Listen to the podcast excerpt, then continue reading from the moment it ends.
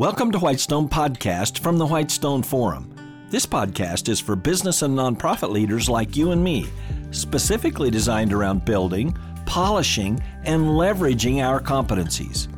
Each episode will provide a lens through which ever growing citizens of God's kingdom can think about very effectively impacting every one of their organizations. For Whitestone Podcast, I'm Kevin Miller. A classic thing happened the other day that reminded me about who I always want to hang out with professionally. I had a pretty obscure question about federal income taxes, so I walked down the hall to talk to Dan. Now, the first thing you should know is that this event happened well before 7 a.m. because Dan is consistently one of two people at my workplace who's at work very early, often before dawn. The second thing you should know is that Dan's a professor of accounting and a national and international tax specialist, including his advising for a significant stint residing in Europe. The third thing you should know is that Dan is quite committed to being very reliably accurate for his clients and his students.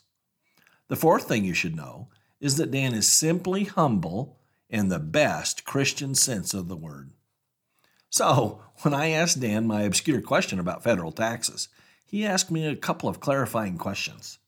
Then he gave me the response that true experts are always willing to give in the interests of high accuracy and top quality.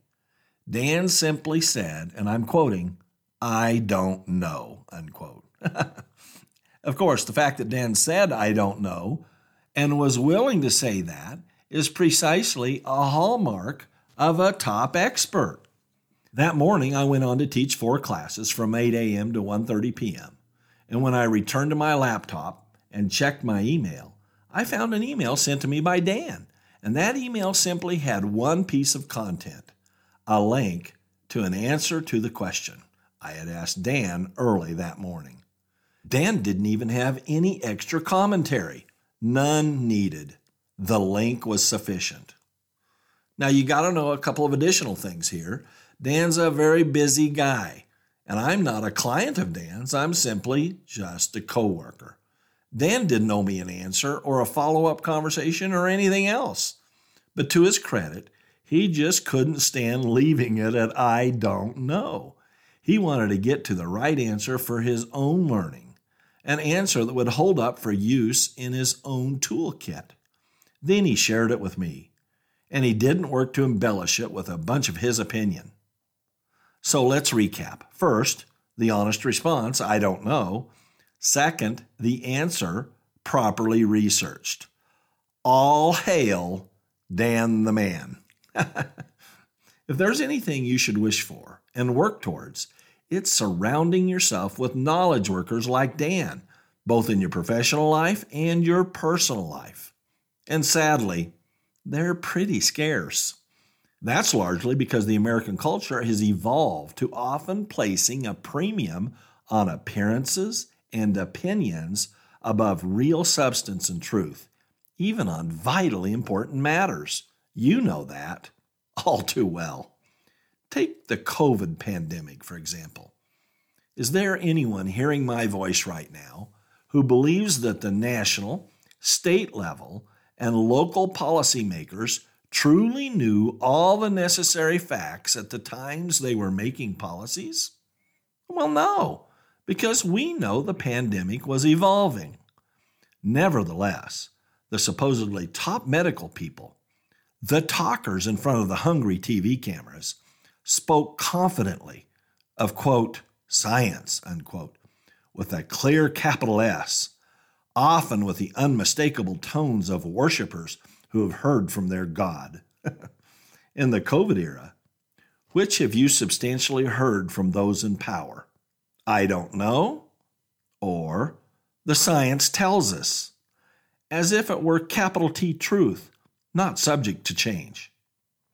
But change did come as it always does, and the capital S science apparently continued to speak into the ears of its anointed worshippers the supposed answers or remedies to the pandemic would change, often in a very short period of time. Apparently, to policy making politicians and bureaucrats, capital S science is completely reliable today and speaks to the insider experts who issue ironclad decrees of what must be done today, urgently, to the letter, down to each and every person. But when the science gods change their minds tomorrow, and only the prophets of science can discern the paths we absolutely must change to next. Please, Dr. Fauci, can we meet for church in our little town this week? Do you think I'm against science here? Absolutely not. In our era, we enjoy unimaginable fruits of God's bounty and humanity's ever growing understanding of science. Wow! Digital amazement, space travel, mechanical inventions, new pharmaceuticals. The list is endless. And humanity will continue to unlock the secrets of science that God authored from the beginning. In fact, we are appointed by God to be good stewards of everything, including the responsible management of ongoing, evolving scientific discovery. So, what we're talking about today is what the posture of truly responsible experts should be those humble actions to be taken prudently on what is actually known, those careful communications to clients or consumers or constituents about what is truly known. That's right. Real experts unswervingly avoid overreach for the sake of appearing more like end all experts or for the sake of gaining and keeping power. All this brings remembrance of the established church centuries ago, where access to unapproved translations of the Bible was forbidden. Names of banned translators, like John Wycliffe and William Tyndale, come to mind. See, church authorities were against ordinary Christians reading translations in commonly used languages. They wanted to control what God would tell us. And along these same lines of control, as students of history, we're well aware of conflicts between Galileo and the Roman Church. Interestingly, all this is really not about science or about God or about science versus God. Ultimately, there's no conflict between God and science because God created it all. What it was about in Galileo's time and what it's essentially about in our time too is this the power of people over other people. Of course, legitimate truth and doctrine and policy are very worthy of close attention and advocacy. But all too often in history, the stripping away of layers reveals it's really about power over others, getting it, keeping it. The problem for the people with power over COVID policy is that in the modern era, you can't easily keep people in the dark simply as an exercise of your will. Having a spokesman for government say, science tells us, is in the same boat as a pastor of any given church saying, God tells us, because listeners have stronger resources and greater authority to refer to than just the voice of a spokesperson. And rightly so. But that doesn't mean that everybody is an expert. People can't possibly be an expert in everything. It does mean that people have the right to be wrong. And there's the rub for many focused on COVID issues. They worry about the community problems that arise if everybody doesn't wear a mask or get vaccinated according to what science tells us. What they seem to be less focused on are the community problems that arise and fester because of some policymakers condescendingly forcing their ever changing version of science on others via government requirements. You know, like people being forbidden to visit dying family members in medical or living facilities due to COVID. Did science really tell us that? Suppose that the key office holders and appointed bureaucrats handling COVID policy had actually said something like this It's too early for us to know exactly the magnitude of what's unfolding. and what to exactly expect. We simply don't know enough. And well qualified medical experts can and do legitimately disagree. We see this manifested by how different localities, listening to different experts, have addressed these issues differently. But we do believe this pandemic is dangerous and deserves the close attention and prudent action of every local policymaker and of every citizen who respects their neighbors while cherishing their personal freedoms to make choices affecting their lives. But because we live in a republic, this process will likely be very messy and contentious. Would that fix the issue?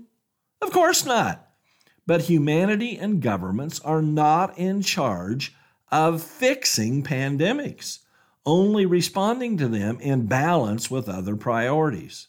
Still, a posture of humility, one that includes accurate answers of, I don't know, would go a very long way towards letting families and communities work out their differences without governments reducing basic freedoms. Government cannot create virtue. It can only try to create an uncertain measure of safety. Of course, such government virtue installing extends well beyond COVID, including by activist Christians of every political stripe. Yes, it's a well worn practice for governments to force citizens into desired behaviors. But the truth is, people actually own their own virtues. We know this because Jesus himself will hold every person accountable.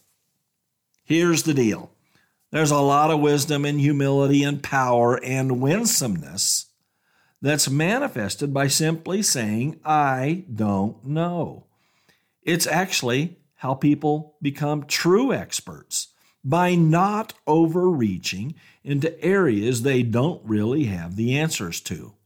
That's just basic integrity. We should all strive to be like Dan and say, I don't know, when we don't know.